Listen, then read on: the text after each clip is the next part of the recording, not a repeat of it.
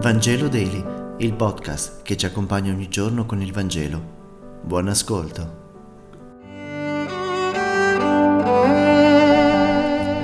Lunedì 8 agosto. Lettura del Vangelo secondo Matteo, capitolo 17, versetti 22 e 27. In quel tempo, mentre si trovavano insieme in Galilea, Gesù disse ai suoi discepoli: Il figlio dell'uomo sta per essere consegnato nelle mani degli uomini e lo uccideranno. Ed essi furono molto rattristati. Venuti a Cafarno si avvicinarono a Pietro, gli esattori della tassa per il Tempio, e dissero, Il vostro maestro non paga la tassa per il Tempio. Rispose, Sì.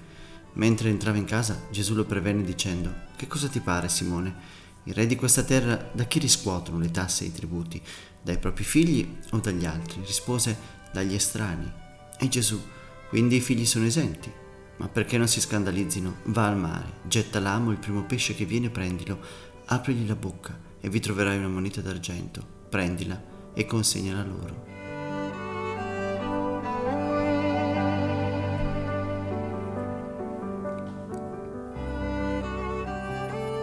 Questi cinque versetti del Vangelo di oggi parlano di due temi assai diversi tra loro, il secondo annuncio della passione, morte e risurrezione di Gesù e l'informazione sulla conversazione di Gesù con Pietro sul pagamento delle tasse.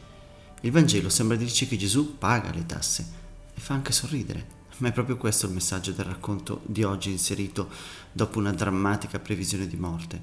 Potrebbe non farlo, ha ben altro a cui pensare, ma Gesù non gioca a fare lo spirituale, dimenticandosi le regole della convivenza terrena. È un cittadino onesto, ma non bara. Quante volte abbiamo incontrato cristiani che si appellano al Vangelo per minimizzare gli obblighi da cittadini? E purtroppo anche sacerdoti che si appellano alla legge divina, di cui pare fossero autentici interpreti, per glissare sugli obblighi burocratici richiesti a tutti, eccetto che a loro. No, amici, dobbiamo essere sinceri, non, non, possiamo essere credibili annunciatori del Vangelo se non siamo anche cittadini onesti e coerenti. È impossibile predicare la povertà e intralazzare per arricchirci chiedere l'onestà e praticare l'inganno, sempre giustificati da ottime ragioni. Siamo vitrina di Dio, trasparenza assoluta agli occhi del mondo.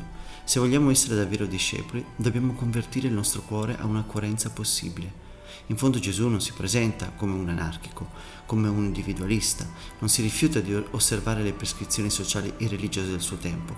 Vuole però riportare la verità, ricondurle al loro significato originario, toglierle dall'armadio dell'abitudine, svecchiarle, Certamente questo è un episodio abbastanza enigmatico, che forse trova l'unica ragione d'essere in una fede che non chiede e non vuole privilegi. Grazie per aver meditato insieme e se questo podcast ti è piaciuto, condividilo con i tuoi amici ed amiche. A domani!